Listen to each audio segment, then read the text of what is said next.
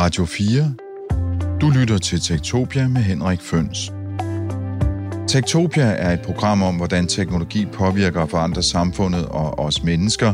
Tektopia er produceret på Radio 4 af Ingeniørforeningen IDA med støtte fra Industriens Fond, Innovation Center Danmark, Messecenter Herning, Index Award og IDA Forsikring. I redaktionen er Dorte Dalgaard. Mit navn er Henrik Føns, og det er mig, der bestemmer i Tektopia. Tektopia. Alles adfærd bliver helt afgørende, og derfor må alle nu være klar over situationens alvor. Den sundhedsfaglige smitteanalyse er, at der er én ting, der virker imod smitten, og det er, at vi mennesker ikke omgås hinanden for meget. Øh, vi skal stå sammen, og vi skal passe på hinanden, men vi skal gøre det på en anden måde, end vi plejer. Vi plejer som danskere at søge fællesskabet ved at være tæt med hinanden. Nu skal vi stå sammen ved at holde afstand til hinanden. Statsminister Mette Frederiksen hun har lukket Danmark på grund af coronavirus i første omgang i 14 dage, men kigger man på smittekurven, ja, så kommer det nok til at vare længere tid. Så de næste par måneder, det bliver derfor et kæmpe eksperiment i, hvorvidt nye teknologier kan bruges til fjernarbejde i den helt store stil. Og hvis det lykkedes, har vi så genopfundet kontoret og samarbejdsformerne, når coronaen den slipper sit greb om os? Vil det for eksempel være slut med forretningsrejser med fly? Det er bare et af de mange spørgsmål, der melder sig. Og det handler Tektopia om i dag, men udsendelsen den er lidt anderledes end sædvanlig. Jeg er nemlig i talende stund i frivillig hjemmekarantæne på grund af et familiemedlem, der er i hjemmekarantæne. Så jeg tager min egen medicin, og så producerer jeg udsendelsen fra hjemmekontoret. Derfor så er lyden også lidt anderledes, som man så må sige. Det er nemlig ikke uden benspænd, så det må du bære over med. Du må bære over med, at lydkvaliteten ikke hele tiden er i top. Du lytter til Tektopia med Henrik Føns. Kinesiske storbyer de har allerede flere måneder ligget øde hen, og folk har arbejdet hjemmefra. Mange store internationale virksomheder, inklusive Amazon og investeringsbanken JP Morgan Chase, de har forbudt alle ikke væsentlige rejser, som de formulere det. Og flyselskaber og hoteller, ja, de rapporterer om stejle fald i bookinger og mistet indtjening. Store firmaarrangementer de bliver også aflyst. Olieindustriens største årlige møde i Houston er blevet aflyst, og flere andre ting finder heller ikke sted på grund af coronavirus. Google og Facebook har for eksempel aflyst deres store udviklerkonferencer og har valgt at lave dem digitalt i stedet for som en slags telekonference. De har simpelthen flyttet deres store konferencer delvist eller helt online. Men i virkeligheden så har vi til en vis grad prøvet det her før, nemlig under askeskyen i 2010, hvor et vulkanudbrud på Island gjorde flytrafik på det nordlige halvkugle umulig i en lang periode. Det er der måske en del af os, der stadig kan huske. I hvert fald så husker e-læringskonsulent Annette Q. Pedersen fra Københavns Universitet det helt tydeligt, fordi hun måtte flytte en helt international konference online. Jeg hedder Annette Pedersen, og jeg er e-læringskonsulent på det humanistiske fakultet på Københavns Universitet, så jeg har arbejdet med at bruge mere teknologi i undervisningen siden 2008. Så det vil sige, de her digitale løsninger, som rigtig mange jo så begiver sig ud i de her dage, fordi de ikke kan mødes fysisk, dem har du arbejdet med i over 10 år. Ja. Hvad, hvad er det for nogle løsninger, man bruger typisk? Øh, vi har jo alle mulige tekniske redskaber, vi kan bruge. Øh, I de her dage er det jo super relevant med, øh, med en masse videokonferencer. Og der har vi jo alle mulige øh, tools, man kan bruge til det. Der er Zoom og Adobe Connect og Skype og hvad det nu ellers kan være. Øh, så er det også øh, så er det også sådan noget som chatsystemer, altså øh, Slack eller Teams eller Yammer eller hvad man nu har. Øh, fordi noget af det, der er udfordringen, når man flytter ting online i stedet for at gøre det face-to-face, som man plejer, øh, er sådan set, hvordan vi får hvordan får vi faciliteret den menneskelige kontakt? Øh, hvordan får vi skabt nærvær? Hvordan får man en følelse af at være deltager i noget, og ikke bare være øh, tilskuer, der ser noget på video? Så det, du siger det, det er, hvordan får man øh, vendt sådan en slags broadcast-situation til at være en situation, hvor man interagerer med hinanden? Ja, eller hvordan får man, når man også laver broadcast, også lavet noget, sådan så at man får en god deltageroplevelse. Hvis man går til konference ude i virkeligheden, så, øh, så, så så er, har man jo også en deltageroplevelse. Man kan tale med de andre deltagere, man kan netværke, og man kan øh, hænge ud øh, der, hvor man er til konference. Og, og det, øh, det kan det være super, øh, super godt at tænke over, hvis man laver et online-event. Hvordan kan man skabe det der rum for at have en kaffepause, hvor folk også kan mødes med hinanden, selv hvis det, man laver mest, er, øh, er en til en, eller en til mange kommunikation. Kan man det? Findes der nogle værktøjer, hvor man kan skabe det rum? Ja, det, øh, vi, vi gjorde det øh, for eksempel, da vi, da vi for 10 år siden smed en konference online på grund af askeskyen. Øh, og askesky, hvis man ikke kan huske det, det var dengang, der var vulkanudbrud på Island, og en stor del af den nordlige halvkugle ikke kunne flyve. Ja, april 2010. Øh, vi, vi havde en konference, hvor øh, 107 deltagere skulle komme til København, og, øh, og det endte med, at der var syv, der fysisk kunne møde op. Så, så det, øh, det, det flyttede vi til en online-konference i stedet for. Øhm, og der lavede vi dels sådan et lille forum, sådan lidt mini-Facebook-agtigt inden, hvor deltagerne kunne præsentere sig selv og sige hej, og i virkeligheden også sådan penge de andre og sige hej, jeg vil gerne tale med dig. Øhm, så, så havde vi et, øh, et chatspor kørende under øh, de her oplæg, som, øh, som vi streamede. Nogle var streamet live fra København, nogle var, havde folk optaget hjemmefra og viste deres, øh, deres optagelse. Øh, så det, det endte faktisk med, at vi havde 1700 deltagere i stedet for, fordi det var blevet et online event, og nu havde akademikerne pludselig kunne øh, invitere alle dem, der ellers ikke ville få lov eller havde budget til at rejse, til også at være med. Så pludselig havde vi undervisningshold og øh, PUD'erne, som også fik lov til at, øh, at være med, i stedet for at det kun var professoren, der kom til konferencen. Så der kom i virkeligheden flere deltagere? Ja. Hvad, hvad, hvad fik I af feedback? Var folk glade for det format? De var super glade. Øh, og de var rigtig, rigtig glade for, øh, for, for det her chat, og det var helt tydeligt, at der foregik en, en hel masse faglig diskussion under oplæggene, fordi folk diskuterede med hinanden øh, og, og kommenterede på, hvad, hvad de hørte.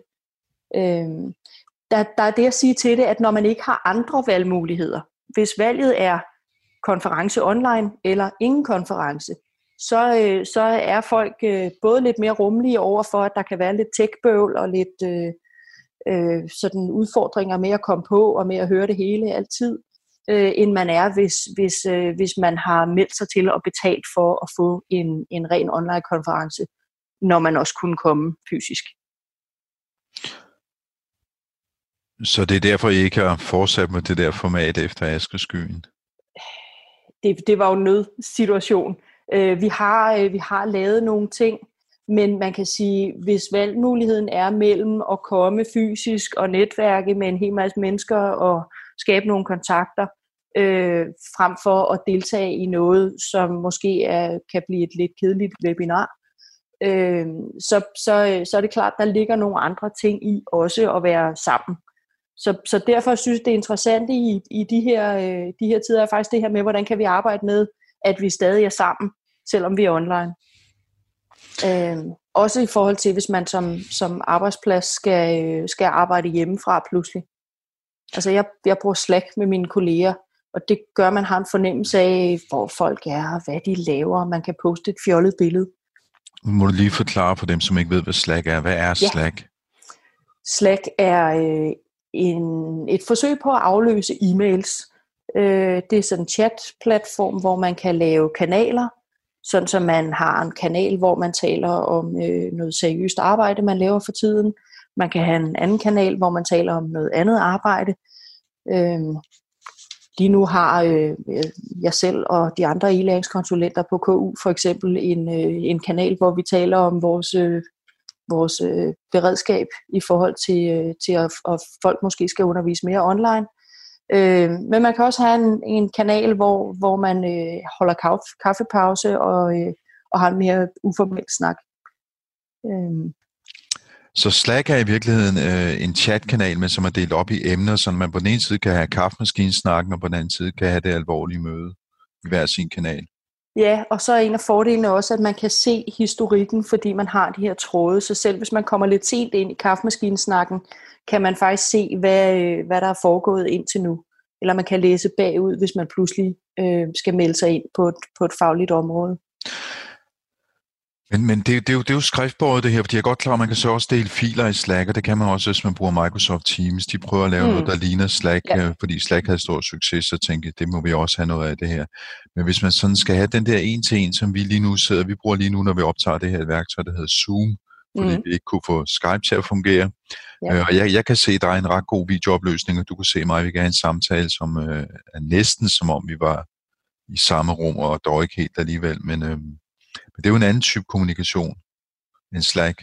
Ja, de fleste, de fleste af de her værktøjer øh, prøver jo at gøre lidt af det hele. Så, så videokonferenceværktøjerne som Zoom og Slack og Adobe Connect, alle de her videoværktøjer har typisk også en, en skriftlig chatkanal. Øh, på samme måde er, har en del af chatværktøjerne også fået øh, øh, videoopkald indbygget. Man kan for eksempel sagtens ringe til folk i, øh, i Slack også. Øh, så man kan sige, vi, vi, har, vi har masser af muligheder for at komme i kontakt med hinanden. Øh, det, det, som er den store øh, øh, udfordring i virkeligheden, er også noget med, at vi skal vende os til, hvordan er man så øh, sammen på distance. Altså, hvordan har man et godt møde, eller en god undervisningssituation, eller kan holde et godt oplæg, når øh, de andre eller den anden sidder et andet sted. Og så var der også det, du sagde før, det der med de, hvad skal man sige, de uformelle møder, men dem kan ja. man måske have en kanal ved siden af, der hedder kaffemaskinen. Men mm. så tænker jeg på, hvis det her det skal skaleres, nu har vi set flere store konferencer, som er blevet, øh, blevet aflyst. Øh, South by Southwest i Austin, som er sådan en stor teknologi- og kulturfestival, og en masse andre konferencer. For eksempel så er der en stor amerikansk konference, der hedder Collision, som er sådan en tech-konference, der her forleden dag annoncerede, nu gik de uh, totalt online, de aflyste den fysiske og gik online, fordi de har sådan en app, de har brugt til at understøtte konferencen, hvor man kan snakke med de andre deltagere og måske se nogle foredrag på video, og dem vil de så uh, basere en online-konference på. Så jeg tænker lidt, det der med at skalere, for det til at vokse, for mange mennesker til at være sammen om noget, øhm, tror, tror du, det kan komme til at fungere? Ja, det tror jeg godt, det kan. Og det kan især fungere, hvis det er den eneste valgmulighed. For så har folk meget øh, rummelighed i forhold til at, øh, at skulle lære at bruge nogle nye værktøjer og finde ud af, hvordan det fungerer og finde ud af, hvordan man så kommer til at tale med sin, sin øh, special interest group, som man tit har på sådan nogle konferencer for eksempel. En, en, øh, en mindre gruppe, hvor dem, der er interesseret i et særligt felt, for eksempel mødes og spiser frokost eller sådan noget. Øh, så, så ja, øh, det, det, bliver ikke, det bliver ikke noget med, at vi, øh, når, når virusfaren øh, blæser over forhåbentlig, øh, så alle sammen bare tænker, at vi gør det hele online nu. Det er meget federe. Øh, fordi der er stadig noget i, i det her med, med, med at være sammen og, og lave nogle connections. Øh, øh, og jeg tænker, at, at der bliver øh, noget af det, der sker her, er, at vi får, øh, vi får simpelthen flere brugere med flere kompetencer, som selv kan foreslå og forestille sig, vi kunne jo også gøre det på den her måde. Så vi får alle sammen øvet os mere på at, øh, at, at bruge de her værktøjer. Og man kan sige, det som, det som, det som ændrer sig markant i nogle af de her situationer, det er, at, at, øh, at vi simpelthen får hævet det generelle kompetenceniveau. Folk finder ud af, hvad de kan med det, øh, og så begynder de selv at få flere gode idéer. Så, så det tror jeg helt sikkert vil ændre noget. Du lytter til Radio 4. Ja, det fortalte altså Annette Q. Pedersen, som er e-læringskonsulent på Københavns Universitet. Og interviewet det er lavet før Mette Frederiksen hun lukkede Danmark, så lige nu har Annette formodentlig travlt med at få al teknikken til at spille med fjernundervisning af studerende, som er sendt hjem. Du lytter til Tektopia med Henrik Føns. Men en ting er fjernundervisning på universitetet, en anden ting er at være en virksomhed, der skal til at bruge de her forskellige værktøjer til at øh, samarbejde på distancen. Hvilke værktøjer bruger man egentlig som virksomhed, og hvordan organiserer man sig som virtuel virksomhed, hvor ingen sidder sammen? Ja, det har den danske virksomhed Baymart Institute arbejdet på i over 10 år. Det er nemlig sådan, at ingen af de ansatte i den virksomhed sidder det samme sted. Øh, jeg hedder Christian Holst, og jeg er Research Director og øh, co-founder af et øh, firma, der hedder Baymart Institute, hvor vi sådan lidt simplificeret laver kommersiel grundforskning i brugeradfærd på internettet. Øh, så, så vi prøver simpelthen at, at undersøge, hvordan er det helt almindelige øh, mennesker agerer, når de prøver at købe noget på en e-handelsbutik. Øh, og så sælger vi det her som sådan nogle store industristudier til de helt store e-handelsbutikker. Apple, Amazon, Walmart, den størrelsesbutikker. Men det er jo virkelig ikke det, vi skal tale om i dag. Vi skal tale om, hvordan Nej. I er organiseret, fordi sådan som jeg forstår det, så er I jo øh, en meget moderne virksomhed, som har organiseret sig fuldstændig virtuelt. I sidder ikke sammen, I kommunikerer kun via internettet og spredt ud over hele verden. Kunne du fortælle os lidt om det? Ja, altså øh, man kan sige, for, for at lave øh, alt det her research, øh, som vi laver, så gælder det om at, at finde nogle af, af man kan sige, de allermest øh, nøjagtige specialister inden for det her område. Øh, så, så det vi besluttede allerede for 10 år siden, det var, at øh, det er simpelthen ikke mening for os at sige, at vi har en virksomhed, som er begrænset til Danmark. Øh, så i, i de sidste 10 år faktisk, øh, der har vi haft en organisation, der har været distribueret øh, på forskellige lokationer i, øh, i Europa og i USA. Øh, så lige nu er vi for eksempel 17 øh, personer, og øh, Danmark er det sted, hvor vi har flest ansatte, der er vi fem, men ingen sidder på det samme lokation. Øh, og ellers så sidder de forskellige steder, øh, to i England, en i Irland, en i Spanien, og resten i USA i forskellige stater. Øh, så, så i, i de sidste 10 års tid har, har vi kørt et, øh, et, et fuldstændig øh, remote øh, distribueret øh, arbejdssetup, øh, hvor der simpelthen ikke er noget fælles kontor, som, som man møder ind på, øh, men selvfølgelig har en fælles arbejdsplads, som man møder ind på. Hvordan, hvordan foregår en arbejdsdag så? Altså når I møder om morgenen, hvad sker der så? Altså, og det er jo morgen på forskellige tidspunkter, hvis man arbejder i så mange forskellige tidszoner. Ja, ja. Øh, en, en udfordring, vi selvfølgelig har, det er, det er, at vi netop sidder i mange forskellige tidszoner. Øh, så halvdelen af firmaet, de sidder i USA, hvor der er mellem 6 og 7 timers øh, tidsforskel. Øh, og det gør det selvfølgelig øh, det giver en lille ekstra krølle på, på, på det, og man skal have lidt ekstra organisering, men man kan sige, øh, der er nogle, en, en masse sådan relativt simple principper øh, i virkeligheden.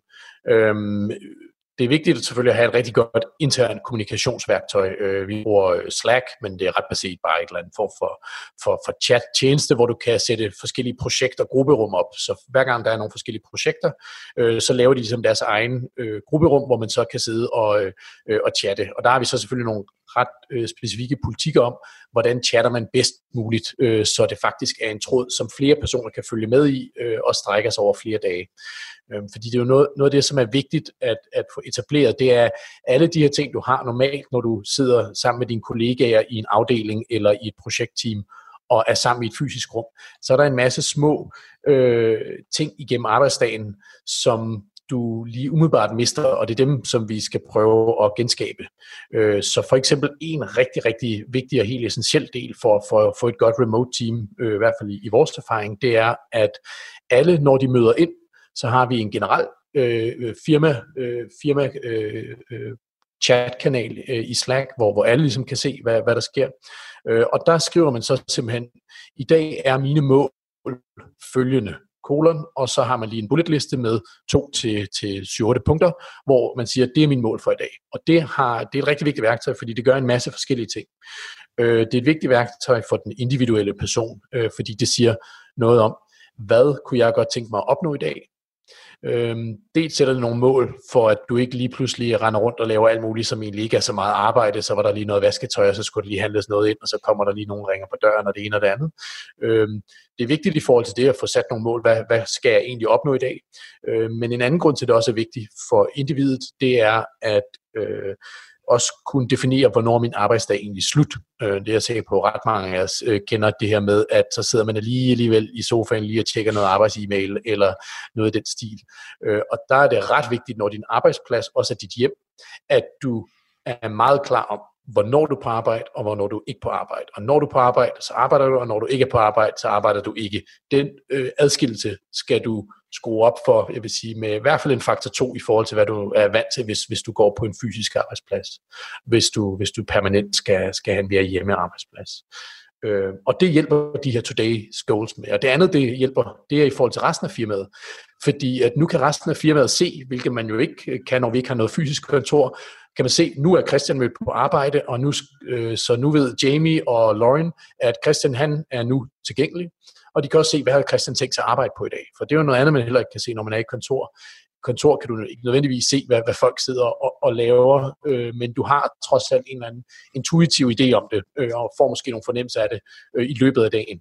Øh, så, så det er også en del af det her med simpelthen at sige, hvad er min mål for i dag? Det er også at kommunikere. I dag har jeg tænkt mig at opdatere vores e-mail-kampagne.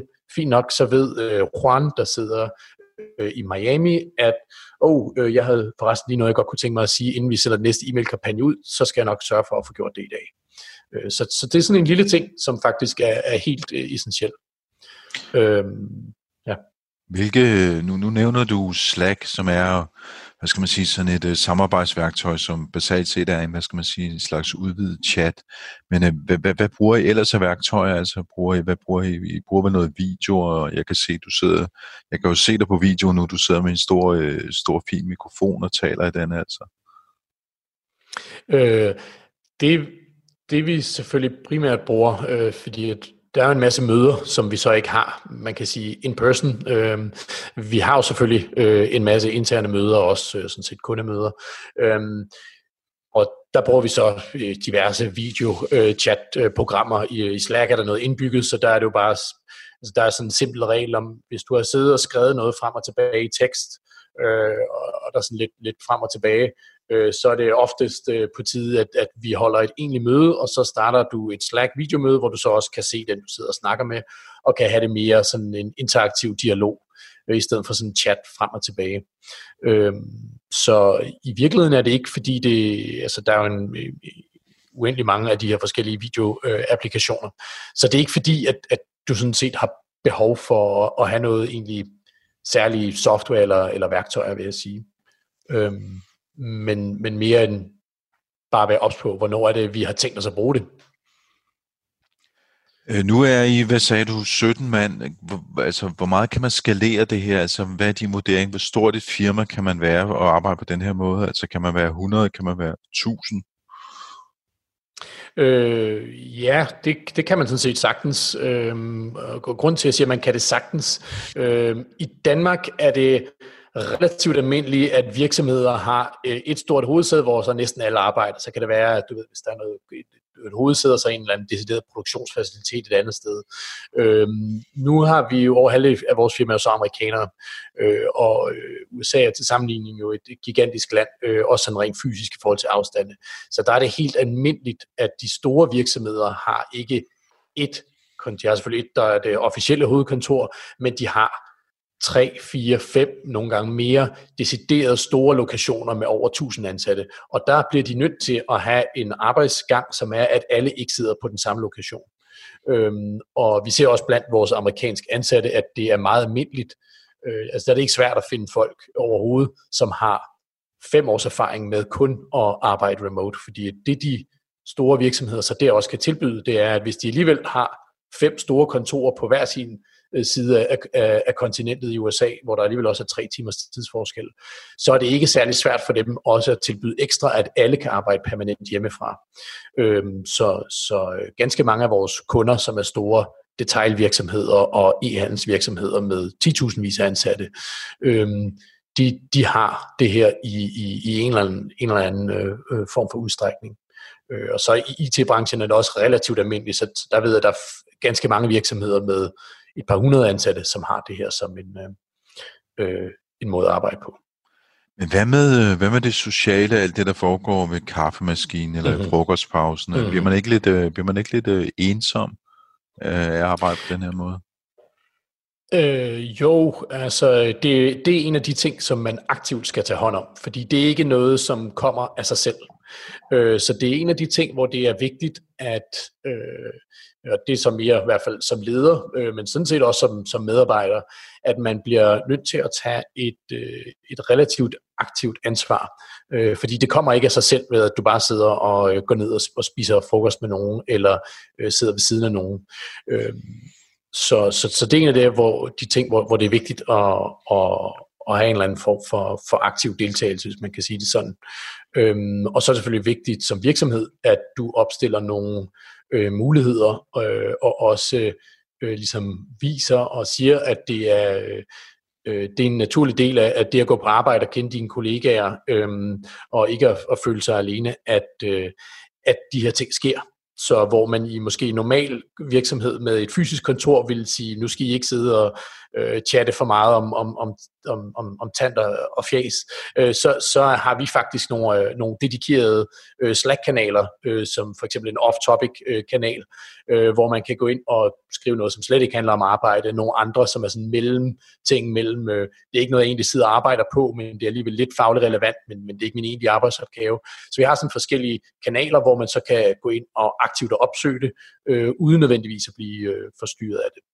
Øh, så, så, så det er en ting, og så nogle andre ting, så mødes vi selvfølgelig også fysisk. Øh, fordi vi gør det her hele året rundt, så har vi noget, vi kalder øh, en work week, hvor man simpelthen bare alle sammen, øh, så leger vi nogle store konferencelokaler, og dem, der har lyst, de kan så komme der og bare have en helt almindelig arbejdsuge, men hvor vi alle sammen er sammen, og så laver vi selvfølgelig en masse øh, fyraftensaktiviteter i den uge, også fordi de fleste er fløjet næsten hele verden rundt for, for at møde op.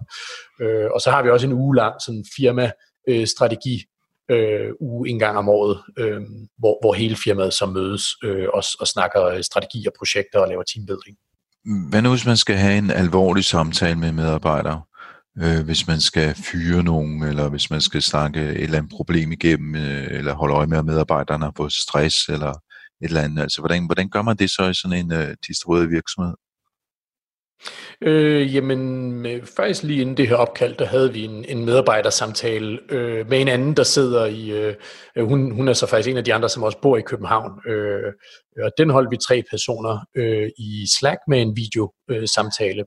Øh, øh, så så øh, i, altså, når man har vendt sig en lille smule til det, så, så bliver det ganske almindeligt at holde de her videosamtaler. Man kan jo se den anden person, og øh, Øh, så det er klart, så sidder vi ikke på en lille, et lille telefon eller iPad og, og fedter rundt. Øh, hvis, hvis du har en, en digital medarbejderstab, så, så har vi selvfølgelig øh, udstyret folk ordentligt, så de fleste har øh, kæmpe store skærme, og de fleste også øh, mere end en.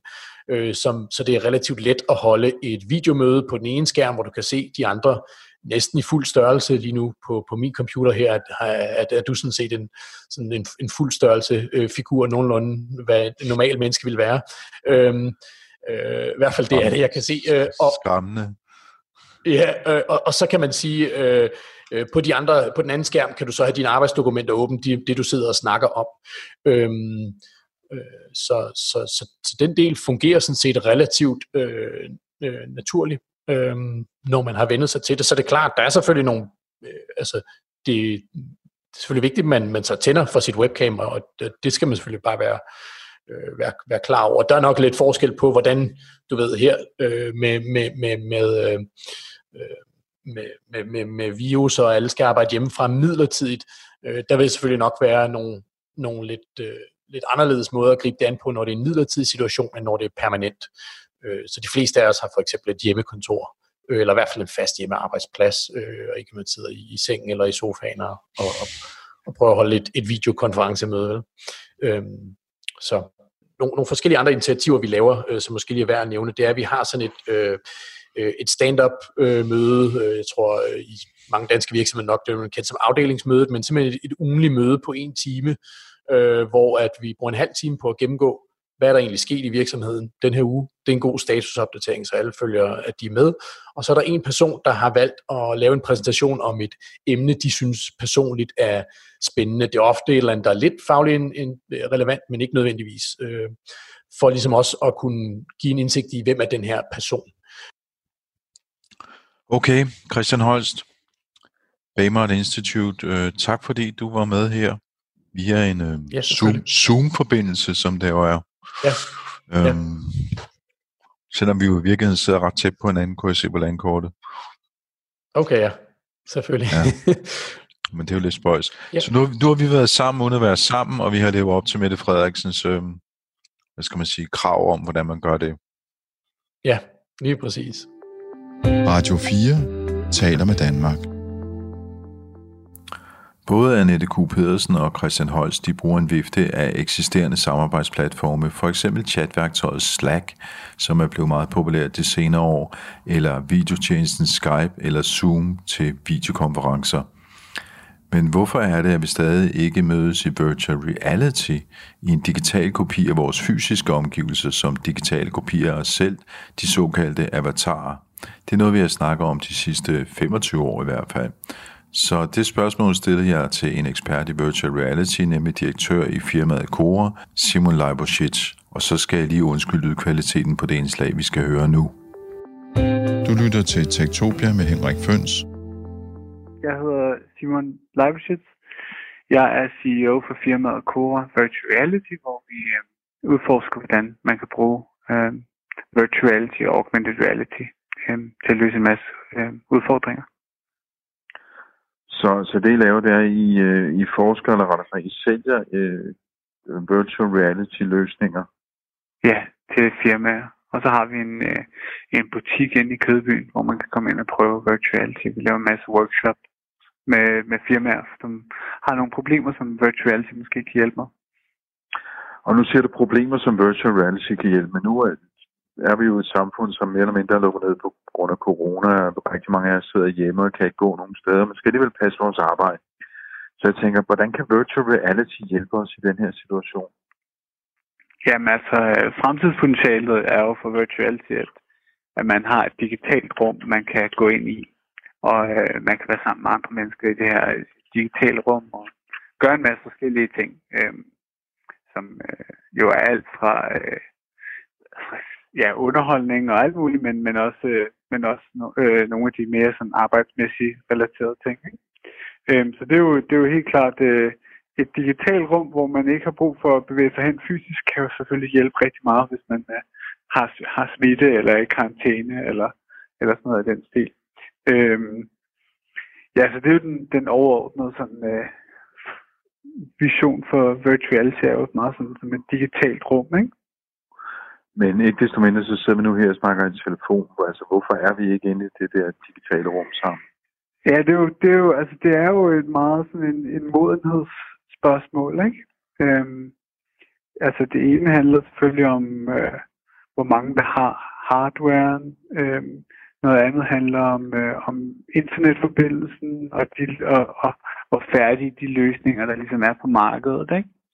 Øhm, jo, hvis vi lige tager det på, på toppen af, du siger, hvis man har hardware, altså hvad kræver det? Hvad skal man, hvad skal man have noget udstyr for at kunne benytte sådan en løsning? Jamen, der er jo der er en del forskellige briller ude, men altså i den, i den, i den lavere ende, så en Oculus Go eller en Oculus Quest øhm, til øh, Oculus Go koster lidt over 1000 kroner, og Oculus Quest koster lidt over 3000 kroner. Og det er, er sådan nogle øh, virtual reality briller, man tager Det er på. nogle virtual reality briller, hvor det hele er bygget ind, hvor man ikke skal bruge en computer. Øhm, Okay. Så det er helt lige sådan standalone, og jeg tror i forhold til det her, hvor vi taler virtuelle møder, så tror jeg, at det er vigtigt at komme væk fra en ledning, en brille med en ledning ind til en computer, for det er sgu lidt for besværligt, ikke? Så er det lidt ligesom at gå tilbage til de gamle telefoner, ikke? Fra mobiltelefon. Så jeg tror, mm. jeg tror, det er nok et, er den type af sådan trådløse briller, som, som, øh, øh, som er vejen frem, især når man taler af sådan det her øh, virtuality som kommunikationsredskab. Og de, og de her briller, de så, hvad er de koblet op til wifi, eller hvad? Ja, så kører, kan de køre på wifi, øh, og øh, i fremtiden vil de jo køre på sådan noget, ja, wifi eller 5G, eller nogle forskellige øh, ting kan de jo kobles op på. Men altså, det er jo bare internet, en computer, der sidder inde i brillen, som taler med internet. Og så kommer vi til det andet, du snakker om før, nemlig båndbredden, internettet, hvor kraftigt internet man har. Altså, hvor meget båndbredde har man? Hvad skal man bruge? Jamen altså, det er jo mest bare oplevelsen, ligesom med Skype eller nogle af de her andre videokonferenceredskaber. øh, Så jo bedre forbindelsen er, jo mere kan du gøre. Jo bedre bliver billedet, så i VR er det jo nogenlunde det samme. Ikke? Øh, Noget af det, der er det mest irriterende i, i verden, tror jeg, det er jo, når, når forbindelsen er dårlig med nogen, man taler med. Ikke? Det, det, er jo, det er jo en dræber for, øh, for kommunikation. Ikke? Øh, det er dårlige forbindelse, så, så det er jo nogle, nogle af de ting, som man øh, som øh, bedre, jo bedre internetforbindelse, jo færre problemer har man med den slags. Men hvis vi nu forudsætter så, at man har en god internetforbindelse, man har sådan et par Oculus-briller for eksempel, Ja. hvad, hvad, hvad kan man så bruge det til? Altså taler vi undervisning, taler vi møder, men, øh, eller, eller kan vi tale konferencer? Ja. Altså hvor mange kan man mødes i sådan et rum?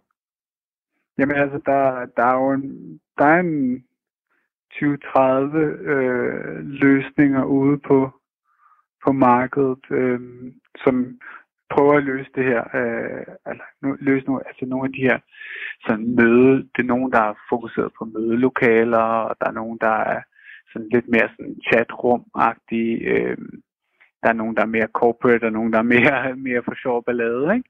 Mm. Øh, men det er jo et, et, et slags øh, multiplayer-univers, ikke? Øh, hvor man øh, kan tage briller på og træde ind og være i et mødelokale eller i nogle forskellige miljøer, og der er måske nogle af dem, er der et whiteboard og nogle post-its, man kan, man kan lave, hvis man vil lave den type øvelser. Alle ser jo så, så hinanden som en, en avatar, en 3D-figur, men den kan jo så være mere eller mindre realistisk. Øhm, man, der er nogle af dem, hvor man kan se foredrag. Altså så er der en, en, en der er i VR, der holder et foredrag, og der er så nogen, der sidder rundt omkring og, og lytter, ikke? Og man kan jo have et større publikum og et mindre publikum. Øhm, så, så det er jo, det er jo, øh, det er jo mange, mange af de løsninger findes jo i forvejen. Øh, der er selvfølgelig forskel på modenheden af dem, og øh, hvor let det er altså, at bruge, ikke? For use, altså, for, men altså, ja, der er der nogle fede, øh, jeg har da prøvet nogle, nogle der fungerer rigtig godt. Øh, det danske Median VR er sgu, øh, de er ret langt fremme. Øh, i, i sjov ballade, så kan man gå ind i, i altså kategorien, så er der noget, der hedder Rec Room, hvor man kan spille paintball med folk rundt omkring i verden. Det er også ret sjovt. Øhm, det er ligesom lidt noget andet, ikke? Og nu siger du, hvis man kan spille paintball med folk rundt omkring i verden, så må der jo være en del mennesker, der kan mødes i, i det rum, kan man sige. Ja, ja, ja. ja. Vil, vil det kunne erstatte en konference, for eksempel? Jamen altså, ja, ja, sådan øh, teoretisk som VR-entusiast, jeg har jo lyst til at sige ja. Øh, men men øh, jeg tror, i praksis så noget af det, der er sker på konferencer, øh, er øh, i virkeligheden nogle andre ting, end du ved, at man sidder i en stol og kigger på et foredrag. Øh, det kan godt være, at det er det, der står på skemaet, at det er det, der sker. Men, men noget af grunden til, at man går på nogle konferencer, er jo meget for det her sådan et muligheden for nogle møder og nogle øh, sådan spontane dialoger. Og øh, også den her, sådan, øh, det at man ligesom afsætter noget tid til at de inspireret, og man ligesom åbner, altså man åbner sig en lille smule op i forhold til de hverdagsopgaver, man har, kigger lidt ud af. Ikke?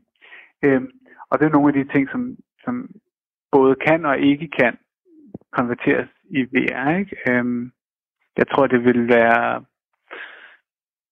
Øh, det kan godt være lidt sværere at gøre i virtuality at lave sådan et, de spontane møder øh, mellem folk, i, hvor der er tusind mennesker i et kæmpe VR-rum. Ikke? Så skal det være meget organiseret på en eller anden måde. Så hvis jeg skal konkludere lidt her, så lyder det lyder ikke som om, det er den løsning, man lige vælger her under coronakrisen, men måske i fremtiden? Ja, måske i fremtiden. Jeg tror, jeg tror der hvor man starter, hvis man ikke lige tager coronavirusens udgangspunkt, ikke? så er det jo meget, at der hvor man starter, det er øh, de her øh, almindelige øh, små øh, møder, som man har i, i virksomheder med 5 til 7 til 10, øh, hvor man koordinerer på deres landegrænser. Ikke? Det er nogle af de steder, man starter. sådan nu noget af det andet, som, som jo giver mere og mere mening, det er jo, at når virksomheder øh, begynder at bruge flere og flere virtual reality øh, ydelser eller programmer i, i deres organisation, så begynder det virtuelle møde også at give mere mening, mere, mening, mere, altså mere mening. Ikke? Så du ved, hvis man har øh, et virtual reality træningsprogram, så er der rigtig mange ting, der giver mening at være flere i det og kunne øve det. Ikke? Og også at have møder, hvor man tager dele af det virtuelle træningsprogram ud og sådan diskutere det. Ikke? Øh, hvis man har øh, øh, nogle, nogle virksomheder bruger virtuality til prototype, øh, forskellige typer inden for industri og design og alt muligt. Hvis man har det, jamen, så giver det også mening at trække det ud og lave et, et, nogle virtuelle møder omkring det, hvor man bruger de elementer. Ikke?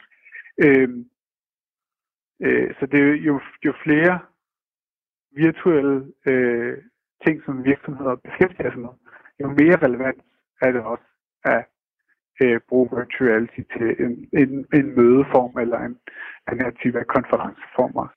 Du lytter til Radio 4. Ja, virtual reality er måske ankommet til os, men alligevel ikke rigtigt. Men man kan jo spørge, hvad der sker med os, når vi ikke længere mødes fysisk, på kontoret, ved kaffemaskinen, i mødelokalet eller til konferencen. Det har jeg snakket med Rikke Ulk om.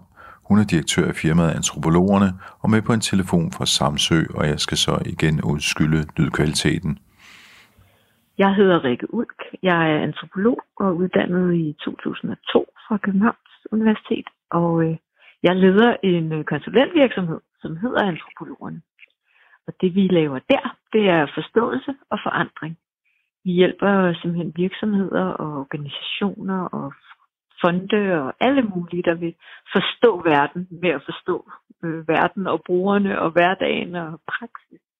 Og så, øh, så udvikler vi faktisk nogle nye ting, man vil kunne gøre for at lykkes bedre, hvad enten det er et jobcenter eller et høreapparat eller en, øh, nogle mennesker, der skal flytte sammen i et øh, bofællesskab, for eksempel. Mm. Men nu er det jo hele verden, som er lukket på grund af coronavirus. Ja. Og vi skal finde nye måder at øh, gå på arbejde på, holde møder på, gå til konferencer på, holde til kurser, hvor vi virkelig ikke mødes med hinanden, der kommer til at sidde og ånde på hinanden. Så hvad tænker du, hvad, hvad, hvad skal man så gøre? Hvilke konsekvenser har det? Ja, det er jo en kæmpe omvæltning. Øh, og på den måde er det jo en krise. Øh, og i kriser, der oplever vi både, hvad der er vigtigt for os som mennesker, og også øh, får mulighed for at smide noget af det væk, der ikke er vigtigt. Og der er jo en hel masse vemmeligt og frygteligt og truende ved den her situation, men der er jo også, øh, ja, der er også nogle muligheder i den. Øh, for eksempel øh, har man jo lavet de her målinger over Beijing og andre steder af forurening, som er dalet helt vildt, og klimaet har det sgu meget godt med, at vi ikke rejser så meget. Øh, så der er, det er noget med at gå ind og kigge på, hvad er det, vi gerne vil bevare, og hvad vil vi gerne øh, forandre øh, under de her nye vilkår. Og så i det hele taget anerkende, at, øh, at vi alle sammen bliver øh, stressede og usikre og kommer lidt på ukendt grund i sådan nogle krisesituationer. Men, øh, men det, jeg tror, man skal vide, det er, at, øh, at det der menneskelige møde, og især møder med mange mennesker, øh, der ved i hvert fald antropologer noget om sådan historisk, hvad det er, kultur har gjort. Hvorfor er det, vi samles? Hvad er det, der sker, når mange mennesker mødes og enten fejrer noget, eller diskuterer noget, eller ændrer noget. Øh, og der kan den gruppedynamik ved det fysiske møde være enormt stærk. Altså, vi er jo til stede med vores kroppe, med vores sanseapparat, øh, på en anden måde end meget teknologi tillader. Øh, nu er vi selvfølgelig kommet efter det, og meget mere og mere teknologi prøver at mime, så at sige, den virk, det virkelige samvær. Øh, jeg kan huske, for mange år siden blev vi bedt om at lave et oplæg til Cisco, der lavede videokonference om, hvad skulle man, øh, hvad skulle man have med, så det ikke kun var et godt billede af nogen, der sad ved samme mødebord, men hvad skulle være rundt om selve mødet? Altså det der med at møde ind og lige kunne se sig i spejlet og give hinanden en, en kop kaffe og udveksle visitkort og alt det, der normalt vil foregå til et fysisk møde det mister man, når man laver det her øh, hvad kan man sige, digitale møde. Så det, man gerne vil prøve, i hvert fald i nogle sammenhæng, det er at, at mime det, det virkelige møde. Altså at få så meget af den her båndbredde og virkelighed ind i, i det virtuelle møde som muligt. Øh, og det er der sikkert nogen, der ved mere om, end jeg gør. Men jeg ved i hvert fald, hvad det er, der virker på os mennesker. og det er, at man kommer ind her øh, i en sammenhæng og er til stede i tid og rum, øh, og kan ligesom bruge mere end bare sit syn øh, og sin hjerne.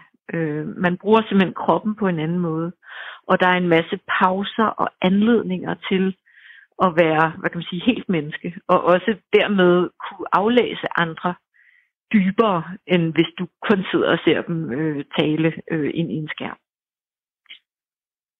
Så det kan godt være, at øh, den fysiske kontakt, vi ikke kan have lige nu, den vi kan erstatte med noget digitalt, men vi mister så også en masse ting, siger du? Ja, det gør vi. Og især i hvert fald øh, noget, som for eksempel helt tilbage af en, øh, det er så en, en teoretiker, der hedder Dirk Aim, som har skrevet en meget fin bog om Elementary Forms of Religious Life. Han har simpelthen studeret, øh, hvad kan man sige, samfunds måde at tro på noget og være religiøse. Og der har han lavet den her øh, bog, og især om, øh, om aborigines i Australien. Øh, helt som studie. Han har simpelthen siddet i Frankrig og læst op på de her austral, øh, australske indfødte og prøvet at forstå, hvad er det, der binder deres samfund sammen. Og så har han trukket nogle paralleller øh, til, øh, til også øh, datidens Paris. Og noget af det, han for eksempel peger på, det er sådan noget, der hedder kollektiv, øh, kollektiv sætten i K. Altså op, overophedning, eller når noget bobler og koger. Altså lidt ligesom en havregrød, der står og laver bobler. Øh, der sker noget, når man samles i større mængder. For eksempel 100 mennesker eller 200 mennesker når, når de kommer på en eller anden måde i svingning eller i synk med hinanden, så oplever, øh, og det er jo det, religioner er gode til med, med sang og med måske gospel, hvor man står og vejer med kroppe og så videre, men det er også noget, vi oplever kan ske på konferencer, hvor folk tapper ind i noget, der giver mening, og man er til stede, og man var der, da ham der sagde det der, som faktisk lidt ændrede ens verdensbillede. Den der tilstedeværelse og følelsen af at dele noget med andre, det kan simpelthen tilføre en ekstra dimension øh, af fællesskab og af erkendelse og af mening. Øh, og det er noget, som man så har kaldt kollektiv overophedning, øh, effervescence eller effervescence, tror jeg nok det hedder. Det er også noget, fysikerne har studeret. Altså, hvornår er det, at vand går fra at, at stå og boble til faktisk at koge? Og den der proces, faseovergang, tror jeg også, det hedder i fysikken, det er faktisk noget af det, som man kan, i hvert fald ritualer og i samlinger, som hvad kan man sige, virkelig tapper ind i noget grundlæggende. Der kan man få sådan en følelse af, wow, der blev åbnet nogle kanaler til noget af det, livet virkelig handler om. Og det er sværere at få, når man sidder alene, uanset, tror jeg, hvor mange VR-briller og alt muligt andet, man har på. Men, øh, men det er jo noget, vi skal blive klogere på. Altså, jeg tror, mange af de unge har følelsen af fællesskab og være fælles, øh, når de er inde i deres forskellige verdener og spil og så videre. Øh, fordi de simpelthen bare er trænet til at være til stede med mere end bare deres syn og deres hjerne. Altså, man er simpelthen til stede med, med flere sanser, og man har også en interaktion, som gør, at man netop kan det der med, at man opheder sammen, øh, og man, man koger, man får noget i kog, man får noget til at ske. Og den dynamik, den tror jeg, man skal vide, at den sker, når man samles fysisk. Fordi der er vi simpelthen til stede i tid og rum med hele vores krop, sammen med mange andre mennesker. Og det er den, som er lidt udfordret lige nu, hvor vi nærmest ikke må være 10 mennesker samlet, af det sidste, jeg har hørt øh, af dagens meldinger fra virksomheder osv. Ikke? Det vil sige, der, der, der, der er nogle tanker om, at, øh, at, at vi måske kan gå ud af den her krise og tage nogle af de her værktøjer med os og sige, jamen, hey, det her, det kunne vi faktisk bruge. Vi lærte faktisk noget her. Det var egentlig et meget godt værktøj, vi kunne slippe for at flyve, så vi slap for forureningen. Så nu kan vi bare mødes virtuelt. Men det du siger, der er faktisk der er nogle tilfælde, hvor det kan lade sig gøre. Unge mennesker kan finde ud af at gøre det, når de spiller spil på de, de mødes på de her platforme og er sammen om et eller andet fælles mål, måske vi ikke har noget at arbejde hen imod. Men hvis du for eksempel går til en koncert eller en konference online, så bliver det meget sådan en slags broadcast-oplevelse, ligesom hvis du ser tv alene. Ja, det, det er præcis det, der er... Altså, og jeg siger heller ikke, at de unge kan det, fordi jeg, jeg, jeg siger, at man skal undersøge om, hvad er det, der mangler, når det ligesom bliver virtuelt, og man sidder fysisk alene.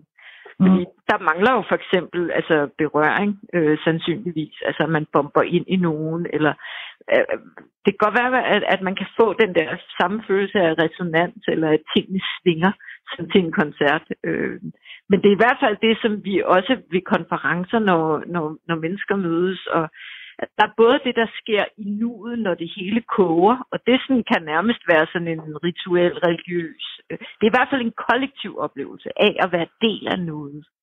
Øh, den skal man virkelig tænke, vide af noget værd, og man skal overveje, hvis det hele bliver øh, virtuelt og, og egentlig på en eller anden måde adskilte enheder, der sammen skaber noget, så skal man vide, at der er det der behov i menneskekroppen, øh, Øh, og, i, og i kulturen simpelthen for at være en del af noget og føle sig som en del af en gruppe.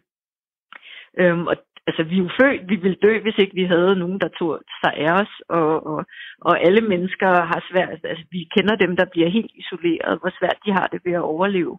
Så, så det sådan ligger meget, meget grundlæggende i mennesket, at vi er et socialt og et kulturelt væsen, som søger hinanden, og som søger at være del af nogle grupper, og som søger også at have en betydning for den gruppe. Og det er der, hvor at, øh, at jeg tror, når man sidder 200 mennesker, der alle sammen har valgt at tage en dag fri til et eller andet emne, øh, til en eller anden konference, så har man en tendens til at bekræfte hinanden. Det var vigtigt, vi kom. vi vil gerne have noget ud af det her. Øh, hvem er du? Hej, her er jeg. Altså man får en anledning til at hvad kan man sige, præsentere sig selv og sit eget forhævne øh, over for forskellige mennesker.